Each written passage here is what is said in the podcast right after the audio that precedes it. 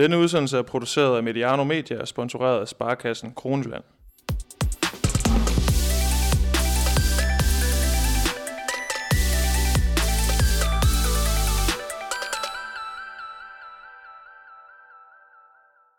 Solen den skinner, det er 25 grader udenfor, og det fejrer vi denne fredag hos øh, Mediano håndbold ved at sætte os indenfor i skyggen. Ja, man bliver lidt, uh, lidt bleg af at lave podcast, uh, men heldigvis så skal vi i gang med noget, som man vist godt kan sige er velegnet til grill.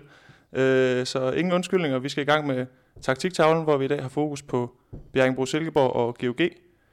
Taktiktavlen, det er, hvad skal vi sige, et format, hvor vi har fået lov til at låne en, en skarp håndboldhjerne, der ligesom hjælper os lidt med en analyse og i dag har vi fået lov til at låne dig, Martin Hjortøj, cheftræner i hos Odense. Velkommen til. Tak for det. Og tillykke med oprykningen til første division først og fremmest. Ja, mange tak. Har I øh, fået fejret den på behørig vis? Oprykningen den er øh, afgjort blevet fejret på behørig vis, så vi, øh, vi er rigtig glade for, øh, for den sæson, vi, øh, vi netop har, har afsluttet og ser med stor spænding frem mod at skal være en del af første division. Og så har I jo også øh, gået under navnet Pokaldræberne her de sidste øh, par måneder. Det gik så galt, øh, godt nok mod Sydhavsøerne efter en forlænget spilletid. Så øh, et pokaleventyr, der sluttede, men vel også en fed rejse for jer, kunne jeg forestille mig. Jamen øh, afgjort, øh, de der pokalkampe, de har jo altid deres, deres helt eget liv, og vi har været øh, enormt glade for i løbet af sæsonen at kunne, kunne få nogle pokalkampe mod hold, der, der er til dagligt uh, huseret på et uh, højere niveau end os, uh, men må også konstatere, at TSØ kunne vi ikke dræbe, uh, hvad vel ikke i denne omgang. Men er det så en, en flok fynbo, der ligesom på damesiden har ambitioner om at blande sig i toppen af dansk håndbold på den lange bane, eller hvad er sådan målsætningen i, i hos Odense Land? Øhm, den øh, kortsigtede målsætning, det er at etablere sig i første division, og den øh, lidt længere målsætning, det er måske at, at kunne blande sig i, i toppen af første division, og, øh, og se om man, man kan være, være med i den, den ende af, af tabellen det er jo efterhånden, øh, altså nu har vi lavet det her taktiktavlen to gange, senest havde vi besøg af Søren Fisker, som jo også kom med en, en dukfrisk oprykning i bagagen, så det er jo ligesom blevet en tradition, at dem vi inviterer ind, de har, har øh, oprykninger med sig, så, så langt så godt. Martin, jeg skal huske lige at hilse dig fra Nikolaj Krighav for resten. Ja, tak. Han, øh, han skrev en sms til mig i, i morges meget tidligt. Øh, Krighav, en anden gang må du gerne lige trække den en times tid. Øh, og han var egentlig bare nysgerrig på, hvem der skulle analysere GOG i dag, og så... Øh, så skrev jeg, at det skulle du, og så var han helt, øh, helt tryg ved det. Så, Jamen, det er jeg glad for. Så en hilsen i din retning for ham. Ja, tak skal du have. Men øh, jeg ved ikke, om, om Krieger han, han skal være så rolig, fordi øh, det kan jo være, at Lars Frederiksen og Lasse Bosen lytter med, og, og GOG møder jo Kolding her, øh, jeg mener det er senere på ugen, eller i starten af midt i næste uge. Øh, og jeg ved jo ikke, altså hvis de lytter med, så kan det jo godt være, at de lige suger nogle guldkorn til sig, så Krieger, du skal ikke, øh, ikke føle dig alt for sikker. Øh, men Martin, lad os bare egentlig bare kaste os ud i det, og lad os starte med et hold, som Krikau, han skulle forberede sig på forleden, nemlig Bjergenbro mm. Silkeborg.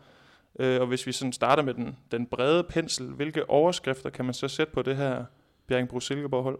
Øhm, rutine, øhm, kontinuitet og øh, på dagen et øh, hold med spillere, der kan præstere øh, og performe på et meget, meget højt niveau. Også det, jeg vil kalde for et internationalt niveau.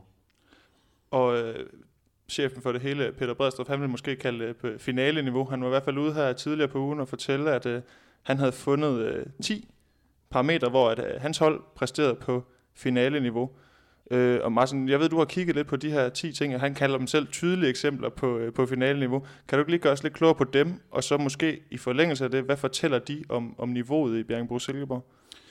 Jamen altså, jeg synes at det er 10 spændende bud, Øhm, og også 10 spændende bud på, hvorfor øh, man har øh, den succes, som, øh, som man trods alt har i Bjergenbro Silkeborg. Jeg hæfter mig øh, umiddelbart mest ved, øh, ved fire af, af de 10 bud, som jeg sådan har, har, øhm, har valgt at, at fokusere lidt på. Jeg hæfter mig ved bud nummer to, der siger, at øh, Bjerringbro ligger i top 3 over hold, der lukker færrest mål ind og i antallet af redninger.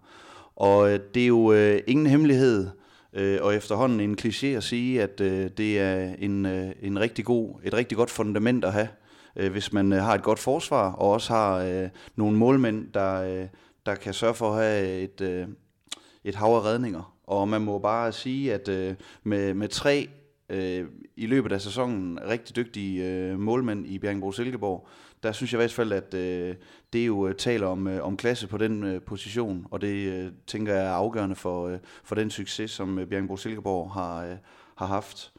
Øh, bud nummer tre, øh, der står der, at Bjergbro Silkeborg er 10-15% bedre end de øvrige top 5 hold i forhold til antal tekniske fejl.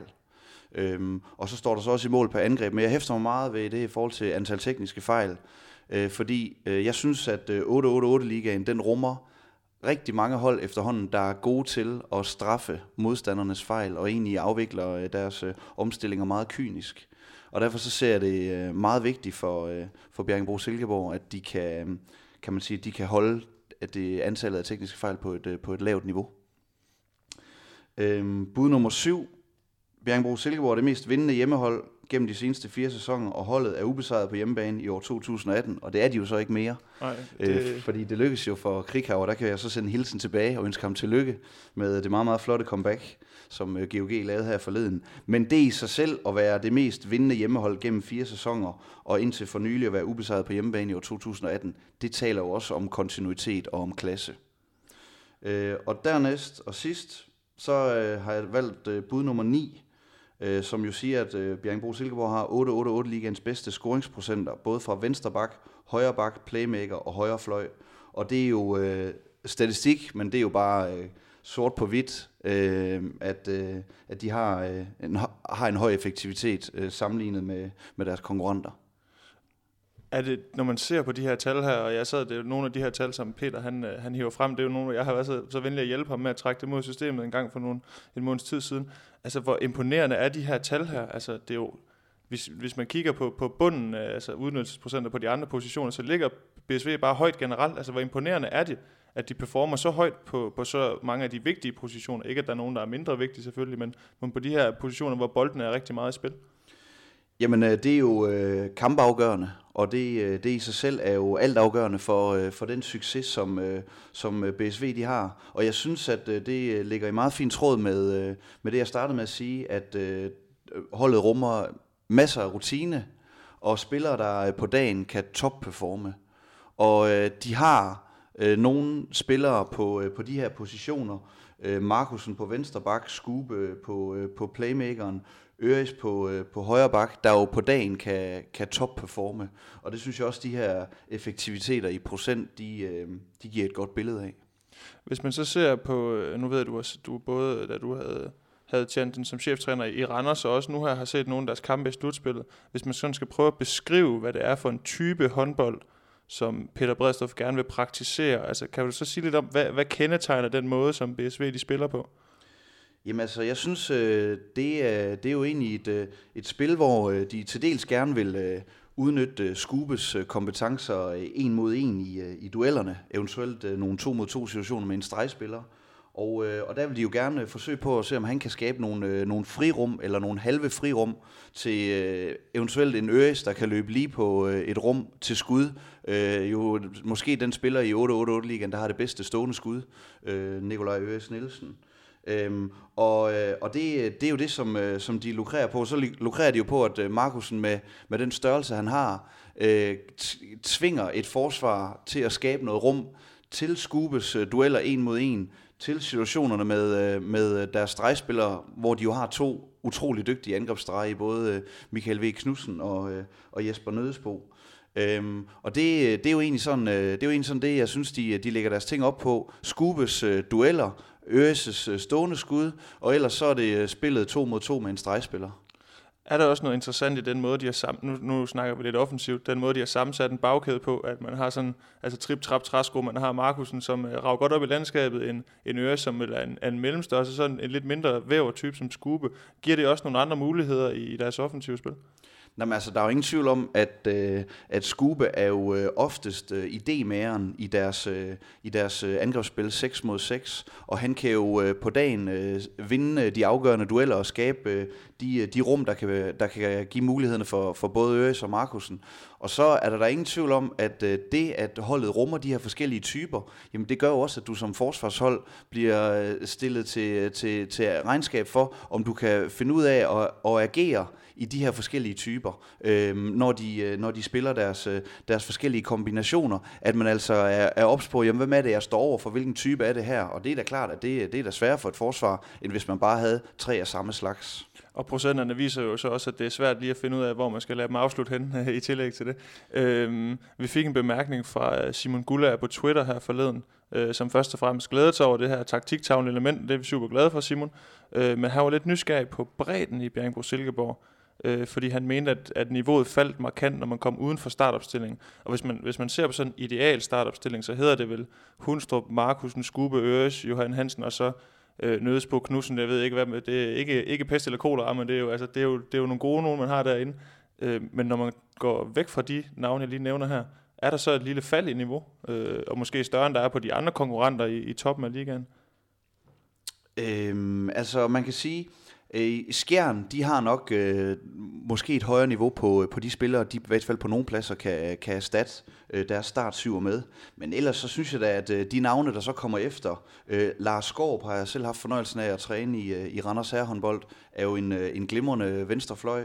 Øh, Mads Øres Nielsen er måske ved at nå øh, sin øh, slutdato og ved at være på vej mod enden af sin karriere, men er jo også en spiller, der rummer enormt meget erfaring og har en øh, lang karriere øh, bag sig, og øh, er bare en øh, klubmand og en, øh, en kriger, som øh, du øh, kunne have lyst til som general at have med dig i krig. Og, øh, og de typer, dem, øh, dem, er der jo også, øh, dem er der jo også brug for. Øh, så synes jeg, Rasmus Jensen, som så skulle være deres tredje streg, er jo også en, øh, en solid håndværker, der øh, kan løse nogle forskellige opgaver, specielt defensivt, men jo også er en, øh, er en glimrende er en glimrende stregspiller. Og så, øh, nu nævner vi jo Johan Hansen på højre fløj, men der er jo også muligheden med Jakob Lassen, som jo giver BSV nogle øh, muligheder, specielt i deres øh, spil, angrebsspil med to stregspillere, hvor han jo som en, en fløj, der også kan spille bak, kan indgå i noget krydsspil omkring en stregspiller, øh, og han har jo vist sig at lave en rigtig, rigtig flot sæson, Jakob Lassen, synes jeg. Så jeg synes, de har øh, spillerne, og også på, øh, på målmandsposten, øh, der kan erstatte deres startsyver, men øh, det er da klart, at den er nok ikke så stærk, dem der kommer i anden, øh, anden kæde, øh, der er kæden måske ikke så stærk, som den er i skjern. Men ellers så tænker jeg, at det er tæt på at være, være, være i god konkurrence med de øvrige hold. Men når man så ser, altså Peter snakker omkring det her med at præstere på finale-niveau, øh, og hvis man så spiller, spiller smalt, så kan man selvfølgelig godt komme, øh, komme til kort senere på sæsonen, hvis de her typer er presset. Men hvis man omvendt ikke, ikke bliver presset af skader eller lignende, så har det vel vist sig også, at det er en god taktik, den her med at spille smalt på de på, på profilerne se et skjern i, i Champions League, som jo gør det samme. Altså, der er vel også en grund til, at øh, en Ole Nørgaard i Skjern gør det, eller en, en Bredstof gør det i BSV, at man godt kan klare sig med de her 7, 8, 9 måske øh, topniveau spillere, og så, så, så hvad hedder det, sænke niveauet lidt på de efterfølgende. Jamen, altså, der er jo ingen tvivl om, at man øh, spiller selvfølgelig med en vis øh, risiko, når man øh, spiller øh, så mange kampe med, øh, med de samme spillere, der spiller øh, størstedelen af tiden. Men der er jo heller ingen tvivl om, at det er jo også det, der er med til at skabe øh, momentum, og med til at skabe øh, en, øh, en vindersti, øh, at man øh, kan bruge en, øh, en 9-10 spillere, som man virkelig er tryg ved at bruge, og de spillere, de er virkelig tryg ved at, at spille sammen og også jo nogle spillere, der kan top performe på, øh, på dagen, og det har Bjerringbro Silkeborg bare. Øh, de er kommet igennem et øh, grundspil, og også kommet igennem et øh, europæisk, øh, europæisk øh, spil, øh, uden de øh, værste skader øh, øh, jo lige nu, og står jo og kan spille et slutspil, bare med deres, øh, kan man sige, med deres 9-10 spillere, som så skal top performe.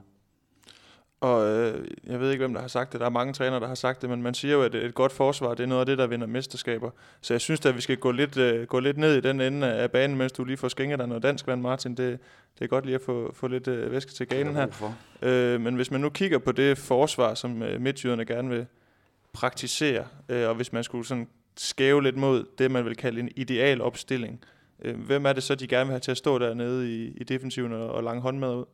Jamen altså, de... Øh opererer jo lidt med, med forskellige øh, forsvarskonstellationer. Nogle gange dækker de, øh, de 6-0, men jeg synes egentlig også, at de, de øh, i store perioder i, øh, i den her sæson har, øh, har dækket sådan lidt mere offensiv forsvar, noget 5-1, øh, sådan kan man kalde det måske for en defensiv 3-2-1, men altså de vil jo gerne have Claus Thomsen ind i, øh, i forsvaret, og så vil de jo typisk gerne dække med, øh, med Michael Knudsen, øh, Dito, og så øh, Hundstrup. Det er jo sådan, øh, kan man sige, øh, de tre øh, forsvarshåndværkere, som, øh, som Bjergenbro Silkeborg har. Og så synes jeg lidt, det er afhængigt af, hvilket type forsvar de dækker. Øh, om, øh, om de har Nikolaj Markusen til at dække på spids i noget offensivt forsvar, har de nogle gange opereret med, hvis ikke det har været Hundstrup. Øh, har Markusen dækket på spids, så har Hundstrup typisk dækket en bak, og der har man måske så også i nogle situationer haft en nødesbo øh, til at dække. Øhm, og så har, øh, ja, så har, kan man sige, øh, så har de kun tilladt sig at have skube til at stå og dække en fløj, fordi Hundstrup har kunnet løse nogle opgaver indad i banen, og så afhængigt af, om det har været Johan eller, eller Jakob Lassen, der har spillet højre fløj, så har de jo så stået på, øh, på højre fløj. Men jeg synes, forsvaret er sådan primært bygget op jo omkring de solide defensive håndværkere, Knudsen, Claus Thomsen og Stefan Hundstrup. Og så tænker jeg, at en mand som Hundstrup, det er en mand, vi vender tilbage til, når vi skal til at snakke kontrafase, fordi som du siger, han giver nogle muligheder i forhold til at have skubbet en skube ud på en, på en fløj og dæk derude, og ikke fyre husleje af, for det gør han jo selvfølgelig ikke. Han, han laver også noget, men øh, en lidt nemmere position. Øh, men men den, den måde, de gerne vil, vil dække op på, altså hvordan indstiller han sit, sit forsvar? Er det, er det med høje baks, eller altså, er der stødende høj, høj, høj, meget højde i midten, eller hvordan er indstiller Bredstof de her? Jamen jeg synes øh, egentlig, at det varierer lidt afhængigt af, hvem, øh, hvem Bjergbro Silkeborg skal, skal spille mod. Øh, det øh, umiddelbart ser det ud som om, at øh, Hundstrup øh, jo med sin position øh, langt frem, hvis det er ham, der dækker i 5-1, eller Markusen med sin store vide, jo skal forsøge på at øh, ødelægge noget af, af opponentens øh, spil og, og krydsspil øh, ind over midten og så vil de jo gerne have nogle, øh, nogle dueller på, øh, på bak, som de så øh, stoler på, at øh, Nødesbo, eventuelt en øh, Rasmus Jensen har også øh, jo gjort det i nogle perioder, dækket på en tor, øh, at de så kan, kan vinde de der dueller, der kan, der kan blive på baks, og de kan få nogle øh, afslutninger udad i banen. Det er jo typisk det, man søger, når man øh, vælger at, at, at lave et offensivt forsvar. Det er jo, øh, og eventuelt også bare et 5-1-forsvar, at få kan man sige, få spillet omkring midtzonen væk, og få spillet bredt noget mere ud, og få nogle afslutninger øh, udad i banen. Og det er da sådan, jeg, øh, jeg afgjort kigger mig frem til, til det forsvar, som øh, BSV de, øh, de praktiserer, når de placerer øh, Hunstrup eller, eller Markusen på, på en spids. Men når du så sidder som træner, eller hvis du sad og skulle forberede dig på en kamp mod BSV, øh, hvor vil du så overveje at tænke, det er ligesom her, at vi kan udfordre dem, eller det er her, vi skal angribe deres forsvar, det er her, hvor at der er nogle muligheder for at stresse den her defensiv. Hvor vil man så arbejde henad som, øh, som angrebshold? Jamen, så vil man jo øh, arbejde henad som angrebshold, eventuelt at finde nogle øh, to mod to situationer med en stregspiller placeret på, øh, på deres øh, forsvarsfløje. Øh, finde nogle øh, en mod en situationer på nogle returafleveringer. Øh, øh GOG praktiserede meget her forleden dag øh, det her såkaldte vægtløb, hvor stregspilleren løber væk øh, fra øh, situationen for at skabe noget, øh, noget plads, få en forsvarsspiller til at flytte væk fra et område, hvor man så gerne vil isolere. I det tilfælde her var det typisk Lasse, Lasse Møller, øh, eller ham øh, Jørgen Søgaard, som man gerne vil isolere i nogle dueller på, øh, på, på baksene. Øh, og det, det kan man jo gøre med succes, hvis man har nogle meget duelstærke spillere, så kan man jo få Nødesbo og Rasmus Jensen og øh, Knudsen øh, til at, at stå, når de står på to positionerne, på nogle store områder, og der kan det jo være, være svært at, at løse det øh, en mod en, hvis man som to skal stå på for store områder. Og der, der kan man øh, jo med de her vægtløb, der kan man jo få, få træerne til at, til at flytte sig væk fra det område, hvor man, man gerne vil isolere til en, øh, til en duel. Og ellers så er det jo det typisk klassiske, det er jo også, at man selvfølgelig løber noget overgangsspil, skaber noget bevægelse på den måde. Det her vægtløb, er det, at man lader forsvaret tro, at nu placerer vi stregen omkring en russerscreening, og så løber han væk lige inden på en returbold. Det var bare lige sådan for, at vi ikke lige tabte nogen på den del, at, hvis du kunne prøve at forklare det lidt. Ja, lige præcis. Altså for eksempel så kunne man forestille sig en venstre bak, der afleverer den til, til en playmaker, og så har man en stregspiller øh, stående måske i området mellem toeren og treeren i, i, et, øh, i sådan et, et offensivt 5-1 forsvar, og så bliver der måske lavet en returaflevering, og så skynder stregspilleren sig at løbe væk fra det område, øh, som øh, bakken nu skal bruge, og så kan man på den måde tvinge en træer til at løbe med en stregspiller, og så har man skabt et større rum til, øh, til en bak og få en en mod en situation. Og når man så spiller mod Bjergbro Silkeborg og siger, nu, øh, nu, spiller, nu, nu, nu øh, brænder vi og skyder bolden væk, hvad så med den her kontrafase? Altså, hvor ivrig er øh, Silkeborg øh, i forhold til at komme, øh, altså spillet mellem buerne og komme for, for forsvarsdelen op øh, i, det offensive? Jamen altså, øh, de vil afgjort øh, gerne øh, finde en øh, mulighed, hvis de kan i øh, første kontrafasen. Øh, det kan være en øh, hurtig bold til Hundstrup, som han kan, kan løbe på. Øh, typisk så kan det også være Skube, der bærer bolden op af banen. Han har jo stået og dækket en fløj, og så kan han løbe indad i banen og, og bære bolden fremad. Og så oplever jeg egentlig typisk, at de gerne vil se, om øh, der kan opstå en mulighed. Men jeg oplever også, at det er en fase, hvor de helst ikke vil spille med for høj risiko, fordi de stoler så meget på, at de i spillet offensivt 6 mod 6 kan finde frem til, øh, til nogle gode chancer. Og frem for alt, så, øh, så synes jeg også, at altså det, det, det er jo også noget, der, øh, der vidner om, øh, om rutine og, øh, og kvalitet, at man, øh, at man kan skelne mellem, jamen, hvornår skal vi øh, vælge at løbe den her kontrafase med, øh, med stor øh, risiko, og hvornår kan vi bedre tillade os bare at, og, at se, om der kan opstå en mulighed, og ellers så spille safe. Og det her med ikke at spille med stor risiko, er det fordi du ser en Claus Thomsen, som overhovedet ikke er offensivt orienteret, men løber direkte ud på bænken. Altså, det er ikke det her med, at de prøver at løbe kontrafasen med, med seks mand. Øh, det er lige at prøve at få den første afsted, eller så få hurtigt få, få skiftet øre i send, eller afhængig af, hvilken vej de spiller selvfølgelig. Altså, jeg synes faktisk, at det er sjældent, at man oplever, at de etablerer et decideret kontraangreb med for eksempel Claus Thomsen. Så jeg synes, det er meget, om de kan få, lave to-tre øh, øh, afleveringer i hurtigt øh, løb efter hinanden, øh, som måske kan give en mulighed, og ellers så er det øh, at spille med lidt større tålmodighed. Hvad giver det egentlig BSV af fordel, at man har en, en skube, som ikke sidder ude på bænken i forsvaret, men kan tage den her fløjrolle og så løbe ind i midten? Altså, hvad giver det ekstra muligheder, når de, når de så kører en anden bølge? Jamen altså, det giver jo øh, muligheden at have skube med i den fase der. Hvis man var nødsat til at skifte skube ud forsvar angreb, jamen så vil man jo ikke have ham med på så kort tid, i hvert fald som BSV kan gøre nu, hvor han kan bære den op og være med lige fra starten af. Og han har jo øh, et stort øh, boldøje og er god til at, at se de rum, der er i, øh, i banen. Og derfor er han jo også en, øh, en god spiller at have med i, øh, i ankomstfasen. Og det kan man jo kun have, fordi at de kan tillade sig at have ham stående på en fløj i forsvaret. Så Hundstrup er måske egentlig en, en lidt vigtigere spiller, end så mange lige, lige tænker måske, fordi at, øh, at man, man kigger og tænker, at det er måske ikke lige ham, der laver 10 mål hver kamp øh, ude for hjørnet af, eller, eller trækker fem strafkast eller et eller andet. Men han, han betyder også rigtig meget den her defensiv, fordi han dækker godt op, og man får lov til at få en skube med op i anden bølgen. Jamen altså, jeg synes jo, at, øh, at det er jo det, der, der kendetegner øh, BSV's hold og de øvrige tophold. Det er jo blandingen af øh, enerne, de kreative spillere, øh, dem der har noget x-faktor, som for eksempel en Sebastian Skube i hans dueller en mod en, som for eksempel Øres med sit stående skud, og så blandingen af dem mixet med de solide håndværkere, der øh, simpelthen bare øh, laver et hårdt stykke arbejde, løser de opgaver, de bliver øh, bedt om. Det er ligesom at øh, servere sovs og kartofler. Man ved, hvad man får. Og, og den, øh, den mix, den synes jeg bare er super god. Og der kan man sige, at der løser Hundstrup jo rigtig mange opgaver, og er med til at gøre, at man for eksempel kan tillade sig at have skube stående på en fløj, så han kan deltage i øh, ankomstfasen. Lige i aften er det nok ikke sovs og kartofler, men, øh, men grillpølser, der, er, der er nationalretten i det danske. Det er 25 grader udenfor, trods alt. Øh, men når de så kommer frem, øh, Bjergenbro Silkeborg, vil sige, de får ikke afviklet deres øh, kontrafase til en afslutning, de skal til at etablere deres angrebsspil. Øh, kan du så ikke prøve at fortælle lidt om, hvad, hvad kendetegner det her, øh, jeg ved ikke, hvad, sige, hvad er grundelementerne i det mere stationære angrebsspil hos øh, Bjergenbro Silkeborg? Jamen altså, øhm, de, de, jo, øh, de spiller jo ligesom øh, nærmest alle andre, øh, alle andre hold i Danmark øh, meget nogle franske kryds, noget rundgang, og så spiller de øh, noget forskellige overgangsspil. Øh, I de perioder, hvor de øh, kun spiller med én stregspiller, de er jo øh, efter øh, tilgangen af Nødesbo, er de jo begyndt også at spille i nogle perioder, både med, både med Knudsen og, og Nødesbo øh, øh, på stregen, og spiller noget 4-2-spil. Øh, men det, jeg synes, der sådan er helt kendetegn øh, ved dem, det er uafhængigt af, om de spiller rundgange eller franske kryds, jamen så vil de gerne skabe nogle situationer, hvor Skube kan få nogle dueller en mod en, øh, Øh, eventuelt kan få en øh, to mod to øh, situation på et område med deres stregspiller. Øh, for eksempel på øh, en rundgang, at han kan måske ende ude på bakken, øh, Skube, og så kan han måske vinde en halv kant øh, i øh, duellen på bakken, binde i øh, den nærmeste træer, og så kan man få Øres ind i midten, og så har han et øh, lille rum, han lige kan løbe på, og så kan han skyde derfra sit stående skud. Det har de gjort rigtig, rigtig mange gange de sidste øh, par sæsoner.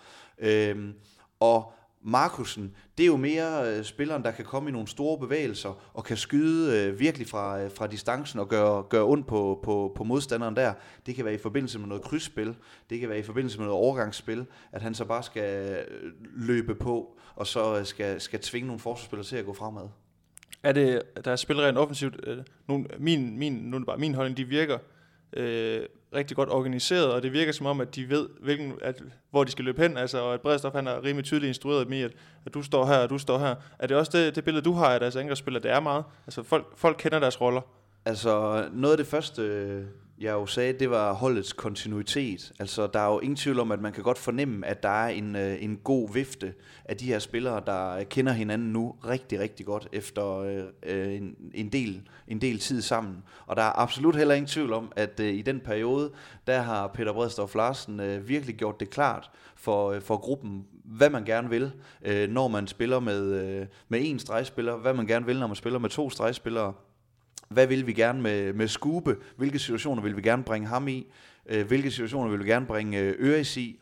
Og så videre, og så kunne man egentlig fortsætte. Der er en klar struktur, og øh, de har øh, klart nogle mål med, med deres angrebsspil, øh, og virker jo til at have en enorm øh, kendskab til, øh, til, hinandens, øh, til hinandens styrker, øh, og det er jo det, de bare lukrerer på at kunne udnytte. Jeg kan huske, vi lavede, vi lavede et podcast for noget tid siden, hvor vi talte omkring øh, landsholdet og, og Golden League, øh, og om hvorfor at der måske var nogle øh, spillere, der havde, havde svært ved at lykkes der. Og der talte vi om en Nikolaj Øres, som jo kommer ind på et landshold, hvor at, at rollerne, eller hans rolle måske ikke er så tydeligt defineret. Bliver det tydeligt, øh, er det noget af det, der gør det tydeligt, at hvor, hvor godt organiseret BSV er, fordi man har brugt så lang tid på at finde ud af, jamen, hvordan skal man bruge Øres, fordi det kommer jo ikke til udtryk på et landshold, måske fordi han ikke er så, hvad skal man sige, har så fast en defineret rolle i det, han går og foretager sig. Altså, der er i hvert fald ingen tvivl om, at øh, i BSV, der har han den her meget faste, definerede rolle. Øh, løb på nogle rum øh, til hans, øh, helt, øh, oftest hans stående skud. Nogle enkelte gange er det, øh, er det med afsæt. Øh, men, øh, men, men der er klart en, en defineret rolle til ham. Jeg tror, øh, udfordringen i forhold til øh, at skulle være med på et landshold, det tror jeg bare, at det er jo også en helt anden stil og øh, en, en helt anden måde at spille angreb på, øh, de gør på, øh, på landsholdet. Så det vil øh, tage noget tid for, for Øres, og det vil komme til at tage, tage mange gentagende kampe, også på landsholdet, før han vil kunne finde sin, sin rolle der. Og vi har jo set mange eksempler på, øh, på spillere, der kommer ind på landsholdet og har det lidt vanskeligt i starten.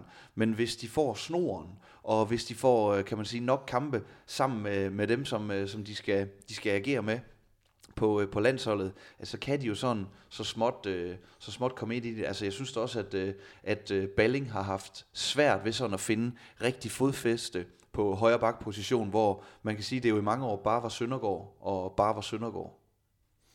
En ting er, øh, nu taler vi lidt åbent om, hvad BSV er rigtig gode til offensivt. Hvis du står som forsvarshold og tænker, jeg vil gerne have dem til at angribe, angribe her og her, altså hvad er det for nogle områder, eller hvad er det for nogle situationer, man gerne vil, vil ende i med BSV's, øh, for, eller BSV's angreb? Undskyld. Øh, jamen altså, umiddelbart så, øh, så i det stationære spil, der tænker jeg, at det skal være foretræk og, og øh, se, om man kan få nogle, øh, få nogle afslutninger fra venstre fløj. Jeg har jo siddet for, øh, for kort tid siden og, og rost øh, Stefan Hundstrup for den håndværker, som han er, og de opgaver, han kan løse. Men afgjort, så, øh, så ser jeg, at øh, han øh, jo ned for krydset, øh, øhm, på de, øh, de bare deciderede fløjeafslutninger fra, fra krydset, at der, der kan han da, altså der synes jeg da i kampe, at han kan have sine udfordringer. Øh, og det kan selvfølgelig være, også fordi at han har så mange andre opgaver, han også skal løse. Øhm, men der, der er det i hvert fald, hvis man ser på statistikken, så er det jo da et sted, hvor man skal overveje at, at, få, nogle, øh, at få nogle afslutninger. Fordi ellers så er det jo svært at sidde og sige, jamen vi vil gerne øh, have nogle afslutninger fra, fra den og den position, fordi de kan jo stille med, med syv rigtig, rigtig gode spillere. Så det er, igen, det er de her procenter, vi kan hæve frem. Det er jo svært at finde øh, lige præcis de positioner, hvor man gerne vil have dem til at afslutte, øh, i hvert fald hvis man sammenligner med, med udnyttelsesprocenterne på de andre hold. Men er der ellers nogle huller i osten, hvis man skal bruge den, øh, det billede? Altså er der nogle steder, hvor man tænker, øh, nu, nu snakker vi meget det stationære spil, altså er der en, er der en kontrafase, er der nogle ting, man kan gøre for ligesom at, at ramme BSV, eller, eller hvordan ser du det? Øh, jeg synes, at, øh, at GOG øh, forleden dag, jeg synes også, man har set hold øh, tidligere øh, Nordsjælland øh, håndbold blandt andet øh, i en af de, de sidste kampe i... Øh, nej, undskyld, i øh, den første kamp i... Øh, i, i slutspillet her, synes jeg har gjort øh, lidt ondt på BSV i omstillingerne. Øh, GOG øh, også øh, i forbindelse med deres hurtige opgiverkast. Øh, der synes jeg øh, afgjort, at øh, man, øh, man kan straffe øh, Bjergenbro Silkeborg til dels, også fordi de jo i nogle perioder øh, skifter op til to mand forsvar angreb. Øh, Øh, og det er jo, øh, det er jo en, øh, en fase, de, øh, de så skal afvikle.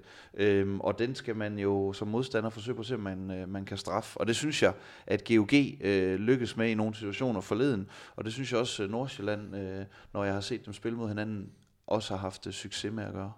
Er der noget, man for alt i verden ikke må gøre, når man spiller mod Bjergbro Silkeborg? Øh, man må for alt i verden øh, ikke havne i øh, nogle en mod en situationer med øh, Sebastian Skube. Øh, der vil jeg altid, øh, hvis jeg var træner, der vil jeg altid foretrække, at man skubber overad, og så må man acceptere øh, nogle afslutninger længere udad i banen.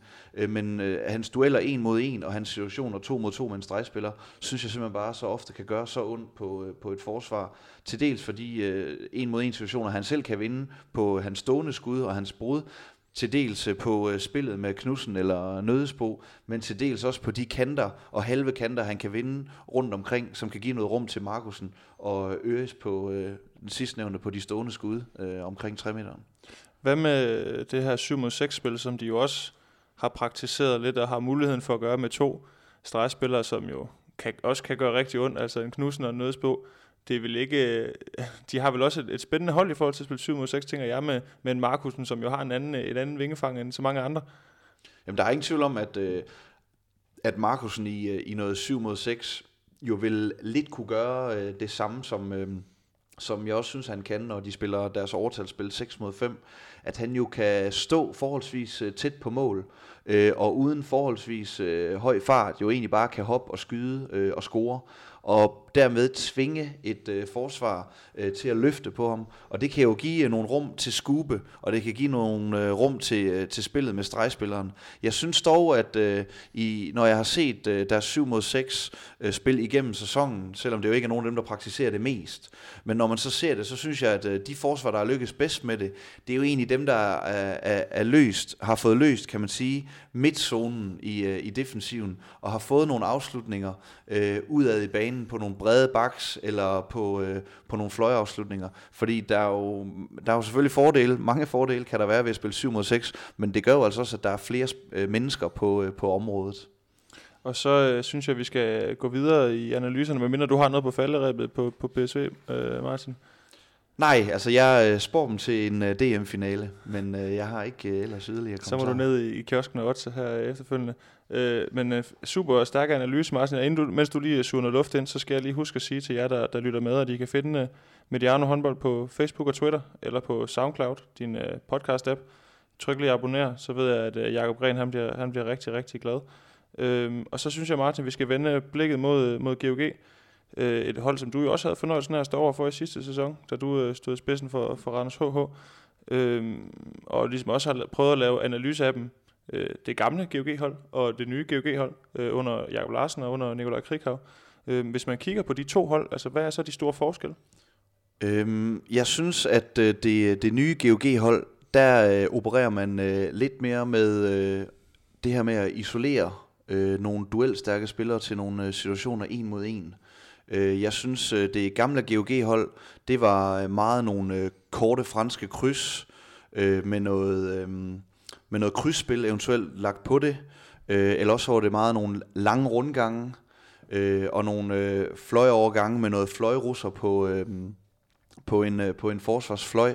det synes jeg var meget det, de opererede med under Jakob Larsen. Hvor jeg synes, at det under Nikolaj Krikau er blevet mere øh, isolering til duellerne med Lasse Møller, øh, isolering til øh, duellerne med øh, Jørgen Søgaard, og så øh, øh, Kirkelykkes øh, to mod to situationer med en stregspiller, øh, kan også være Lasse Møllers to mod to med, med en stregspiller. Det synes jeg kommer sådan lidt mere til syne, end, øh, end jeg synes, det gjorde under, under det gamle GOG-hold, hvis vi kan sige det sådan. Men har de fået forløst noget mere af det potentiale, som de jo har på det hold her? Det er jo mange unge spillere. Altså har de, når du, når du snakker om det her, hvad de gjorde sidste år, det virker som om, at deres spil er blevet mere simpelt. Altså der er ikke så mange, du snakker om de her rundgange og de her ting. Er det blevet mere simpelt øh, for de her spillere, er også nemmere måske for dem at, ligesom at være i?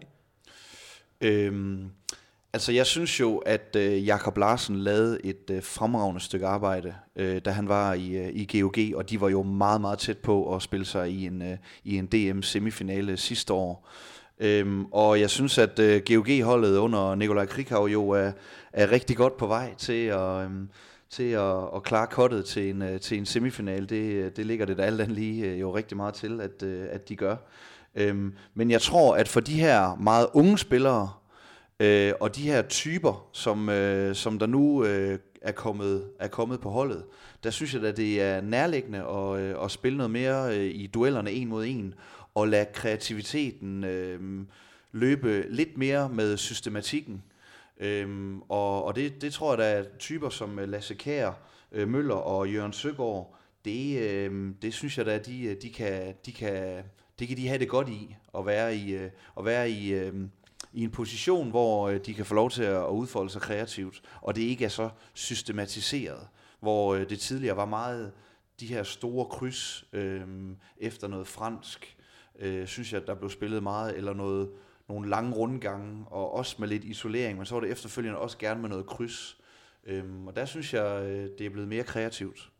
Er du imponeret over, hvad de har præsteret den her sæson så? Øhm, jeg synes, det var... Ja, jeg synes, det var imponerende at, at slutte uh, toer i, uh, i grundspillet. Jeg synes, uh, Skjern har et uh, fremragende mandskab, og har jo også spillere, der, uh, der virkelig på dagen kan topperforme. Det har vi jo, det har vi jo set specielt i Champions League.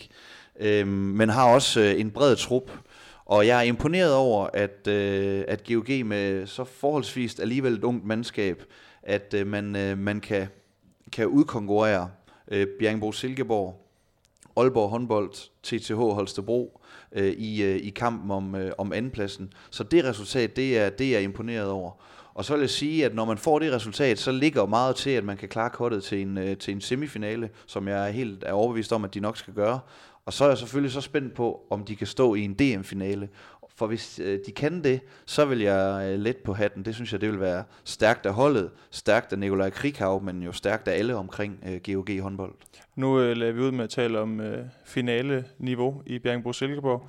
Er der nogle parametre i, i GOG, hvor man kan sige, at de præsterer på finale-niveau, hvis man sådan øh, kigger lidt ned over holdet og, og det, de leverer?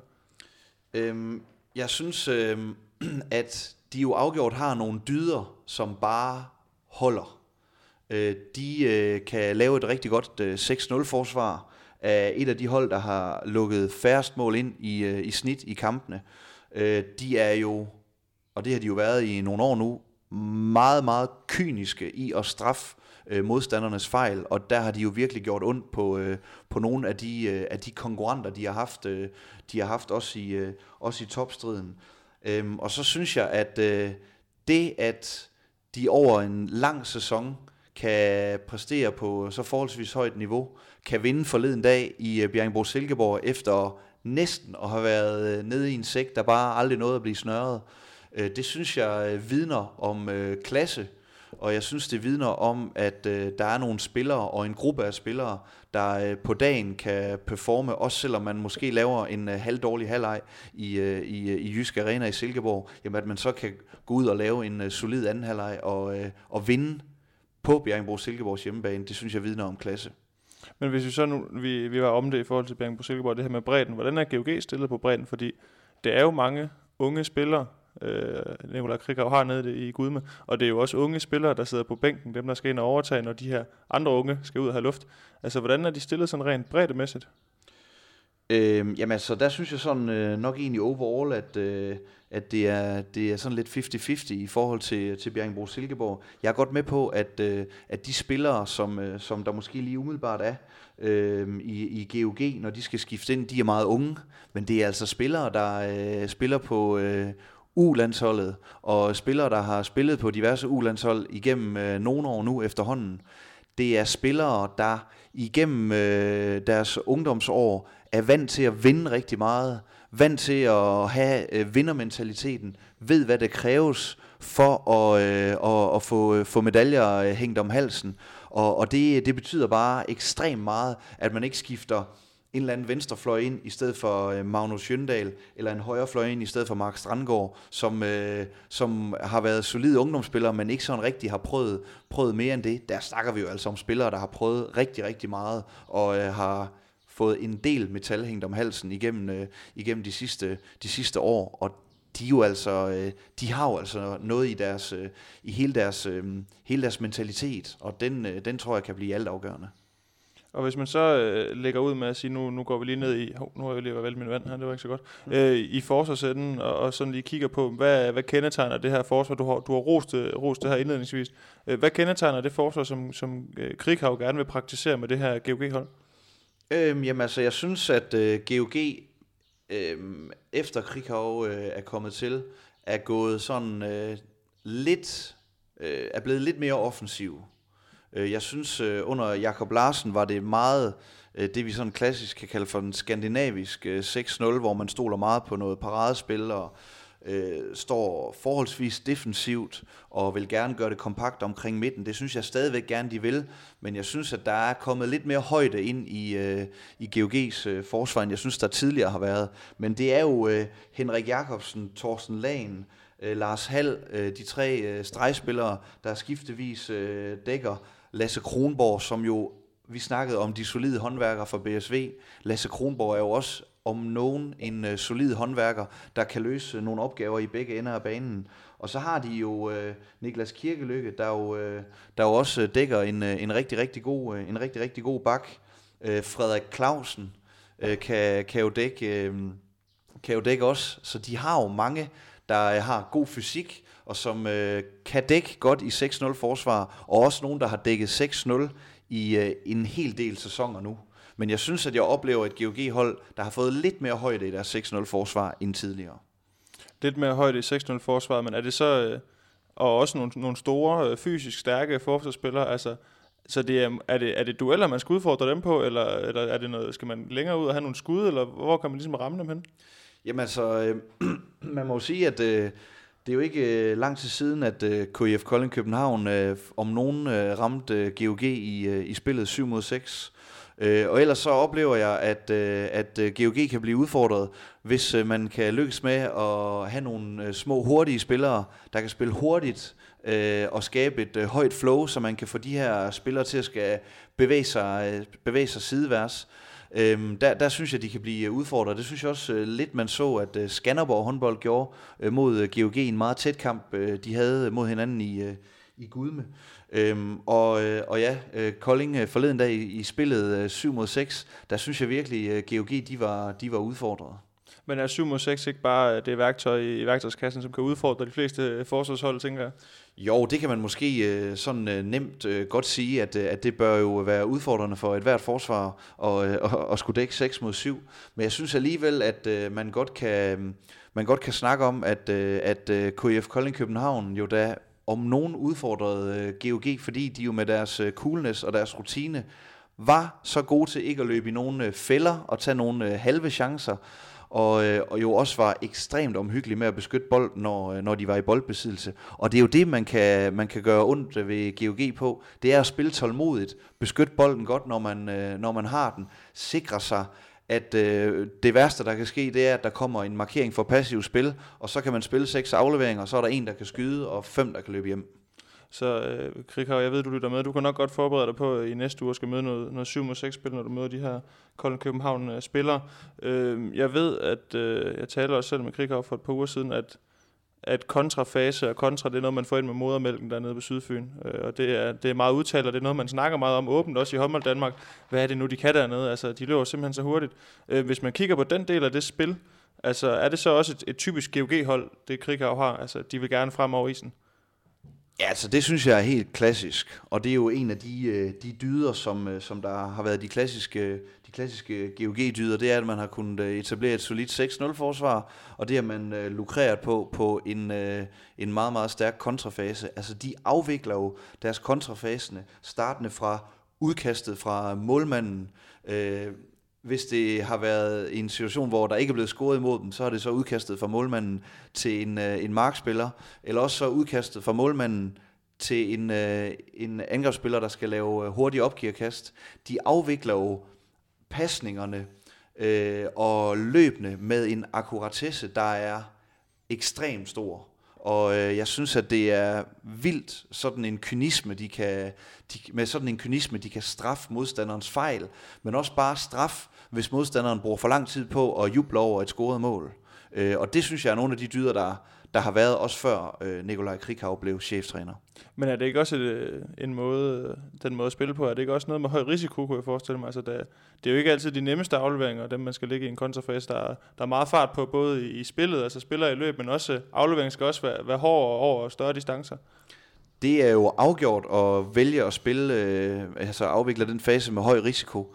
Men de er jo bare, som øh, Nikolaj jo så også har, har, har sagt til dig i en samtale, de er jo simpelthen opvokset de spillere, der har været i GOG, også i ungdomsårene, de er opvokset med vigtigheden i den fase der. De har lavet et hav af gentagelser, et hav af træningstimer i, øh, i lokalet er blevet brugt på øh, at lave de svære pasninger, og lave de øh, gode løb, øh, og score på de der chancer, som øh, vi jo så tit taler om. Det er jo nogle chancer, man skal score på, men hvordan bliver man også dygtiggjort i at score på de chancer der? Jamen det har de jo prøvet ved et hav af gentagelser. Det er jo klart, at GOG øh, vil gerne løbe. Hvad sker der, hvis man begynder at løbe med dem? Altså er det også en, kan man godt selv med fordel træde på gaspedalen, eller er det, er det rent selvmord at kaste ud i sådan en kontrakamp mod GOG? Jamen, øh, jeg synes, at hvis man vælger at deltage i øh, kontrakampen, så vælger man selv at spille med enormt høj risiko. Fordi øh, man kan være helt sikker på, at hvis øh, ens eget forsøg på at, øh, at lave nogle hurtige omstillinger, det øh, skaber for mange tekniske fejl, øh, for mange brændte chancer, øh, for mange situationer i omstillingen under pres. Det vil de jo bare straffe tilbage big time, og det vil øh, ende med at blive øh, en, en dårlig differens i, øh, i omstillingsfaserne. Det er jeg overbevist om.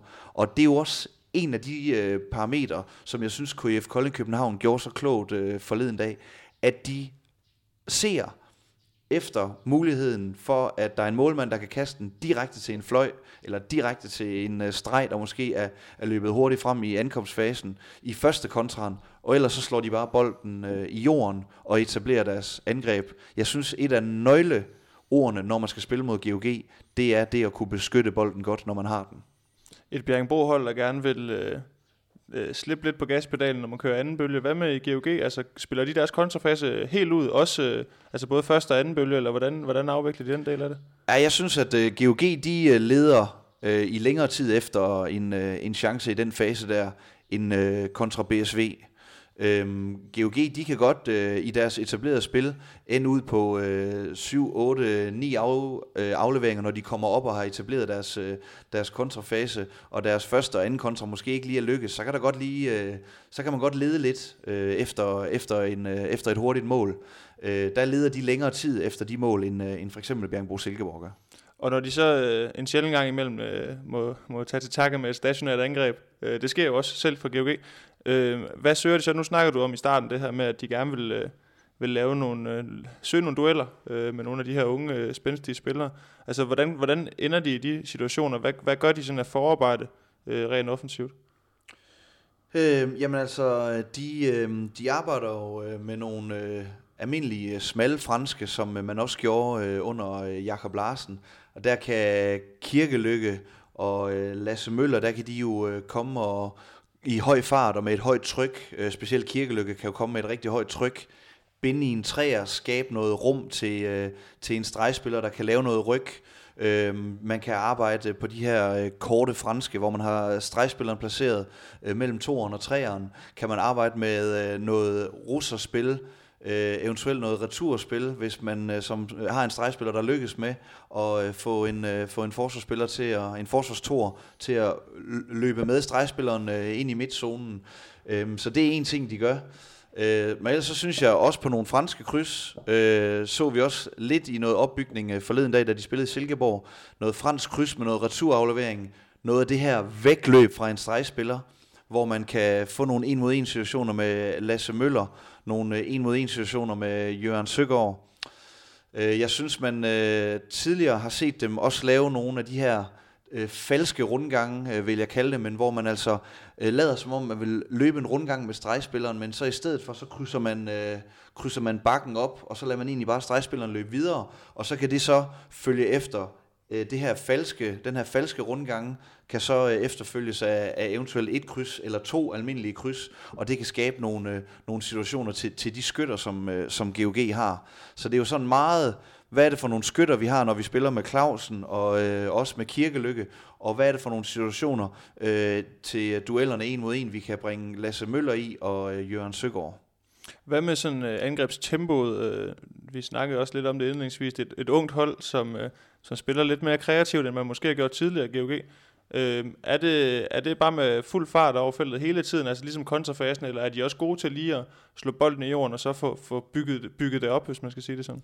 Jamen altså, der er ingen tvivl om, at øh, som vi også snakkede om tidligere, de leder lidt længere efter en, øh, et hurtigt mål i deres øh, ankomstfase og, øhm, og bruger lidt mere tid på at, at se, om de kan få en, øh, et, hurtigt, øh, et hurtigt mål, inden de begynder at eventuelt at skifte nogle øh, forsvarindgreb. Men så synes jeg egentlig, at øh, man også ser et, øh, et GOG-hold, der, der når de så har øh, det etablerede øh, angrebsspil, så synes jeg afgjort, at, øh, at det er det er kendetegnende, at øh, Nikolaj Krikau har været med til at sikre øh, en form for struktur, og i hvert fald en, øh, en, en struktur og ramme, men, øh, men også et spil, hvor de her kreative typer, de har, kan, kan udfolde, sig, kan udfolde sig, sig kreativt. Men jeg synes at øh, også godt, de kan, de kan lykkes med at, øh, kan man sige, at, at, at ændre i, øh, i tempoet. Det synes jeg, de gør.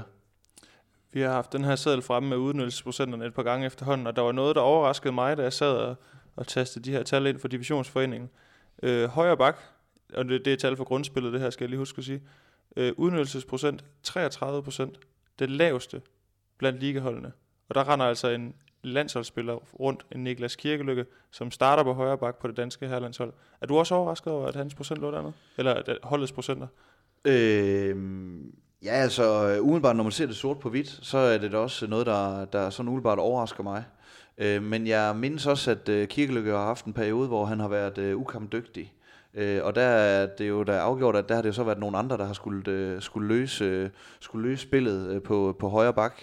Øhm, og så skal man også øh, stadig huske på, at øh, de to venstre øh, håndede spillere, som, øh, som de jo har på, øh, på højre bak, hvis ikke det er Kirkelykke, så er det jo ham, øh, Jon Andersen. Altså, selvom Kirkelykke jo har været med i nogle år, så er det jo stadigvæk en, øh, en, ung, en ung gut, der... Øh, der jo skal, skal kæmpe øh, for nu over forhåbentlig den, øh, den næste lange periode, og kan holde sig skadesfri og komme sig ind i et øh, langt kontinuerligt øh, forløb. Jeg synes, han topperformede uh, for forleden dag i, i Jysk Arena. Der synes jeg virkelig, man så en Niklas Kirkelykke, der, der ser ud til måske at have fundet slutspilsformen.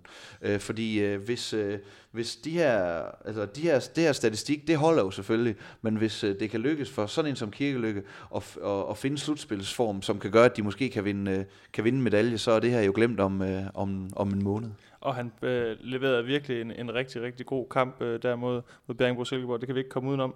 Øh, men ellers, altså hvis man nu skal være sådan helt kynisk som, øh, som forsvarshold, og så udelukkende tage udgangspunkt i, i tallene, så er det vel der, man skal give plads. Så er det vel der, man skal sige, øh, så må vi være kynisk. Det er kalkyler og sige, så lukker vi lidt op til ham. Øh, fanatiske statistikere, de vil øh, nok bare øh, tænke, at øh, så, må vi jo, så må vi jo åbne op der. Det er der jo ingen tvivl om. Det er jo, Hvor ligger det, du i det felt, Martin? Det er jo sort på hvidt.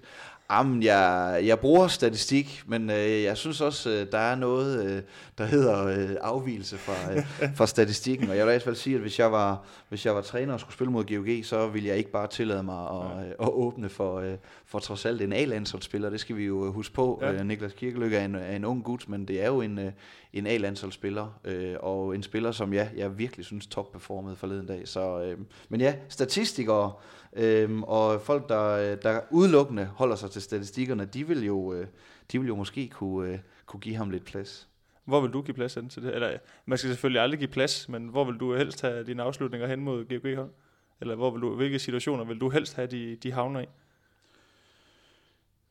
Øh, umiddelbart så, øh, så, vil jeg, øh, så vil jeg forsøge at, at få nogle, øh, at få nogle øh, afslutninger på nogle øh, pressede øh, bagspillere udad i banen, øh, synes, at øh, deres, øh, deres fløje øh, jo egentlig øh, oftest øh, er forholdsvis øh, scoringssikre. Synes øh, i nogle perioder, at øh, Jøndal i øh, venstre side, og også egentlig Mark Strandgaard, også i nogle perioder øh, i afslutningerne fra krydset kan, kan være udfordret. Så jeg tænker også godt, at man, man nogle gange kan, kan overveje og, øh, og se, skal vi, skal vi prøve at se, hvor, hvor meget de rammer de her, de her fløje ned fra krydset. Øh, vi taler om, at, øh, at de har fantastiske fløje, og de igennem jo en del år har haft øh, fantastiske fløje. Men jeg tror helt klart også noget af det, der er med til at gøre dem så fantastiske, det er jo deres kynisme, specielt i, øh, i afslutningerne i deres kontrafase. Og der synes jeg, at Jøndal i nogle perioder har, har set, har, har man kunnet udfordre på, på afslutningerne fra, fra krydset, og det, det synes jeg egentlig også i nogle perioder, man, man kan om Mark Strandgaard. Har GOG en akilleshæl, altså det her GOG-hold, som blev nummer to i, i grundspillet, er der, er der andre huller i, i osten? Nu bruger jeg det samme billede igen, men altså, hvad, hvad er der af muligheder for, for at presse dem? Fordi de har jo, som, som tallene viser, som deres resultater viser, præsteret rigtig, rigtig godt i år. Altså noget af det, jeg synes, der, øh, som jeg også tidligere har sagt, så synes jeg, det er altafgørende, øh, at man spiller med stor tålmodighed. og det tror jeg virkelig, man kan, det er et sted, hvor man kan udfordre dem. Øh, at man øh, virkelig får afviklet sin angreb godt, sådan man selv kan komme, komme, komme, komme hjem og stå. Fordi jeg ser det helt klart som en fordel for et forsvar, og jo at, at have dem i, i spillet 6 mod 6, frem for at det bliver en kamp, der kører på, på omstillingerne og, og de hurtige opgiverkast. Øh, men at man får afviklet sin angreb. Og så er jeg spændt på øh, nu i forhold til, nu går, går jeg ud fra, at de øh, går i en semifinale, men jeg er spændt på at se, øh, om det kommer til syne, når de måske skal spille mod Aalborg eller Skjern eller øh, TTH Holstebro i en, øh, i en semifinale, i et slutspil, øh, om øh, det kan komme til syne, at der er altså en, øh, en stor vifte af spillere, der er meget unge, og jo ikke har den samme rutine, som de har af spillere i øh, specielt Skjern, øh, og også i øh, TTH Holstebro. Og så, øh, så ledes op på den, og så nåede vi rundt om både øh, Bjergbro Silkeborg og fandt ud af, at de virker til at være et hold, der, der er godt organiseret og har, har styr på, hvilken retning de løber i. Og et GOG-hold, som øh, har fået, fået styr på nogle af de unge spillere i den her sæson, og, og ligner et hold, der kan gå i en, en semifinal. Øh, Martin, det var fedt, du havde tid og lyst ja, til at, at være med og gøre mig og, og lytterne klogere. Det er jeg helt sikkert på, at der er rigtig mange, der er blevet. Og så øh, skal jeg sige, husk, det har jeg sagt dengang, Mediano håndbold, Facebook, Twitter, øh, din podcast-app. Og så øh, også tak til Sparkassen Kroneland, som jo er kommersiel partner på det her foretagende og gør, at vi kan sende øh, Mediano håndbold. Ja, så igen, tak til dig, Martin, cheftræner i, i HC Odense, som øh, skal ud i sommervarmen nu. Det skal jeg også. Jeg sidder jeg har snart svedt igennem min t-shirt. Man kan blive helt varm at sidde herinde. Der er, der er god varme på. Vi skal ud og nyde solen. Ja, det skal vi i hvert fald. Så, så tak til dem, der har lyttet med, og tak for i dag. Og ja, så lyttes vi ved i den nærmeste fremtid.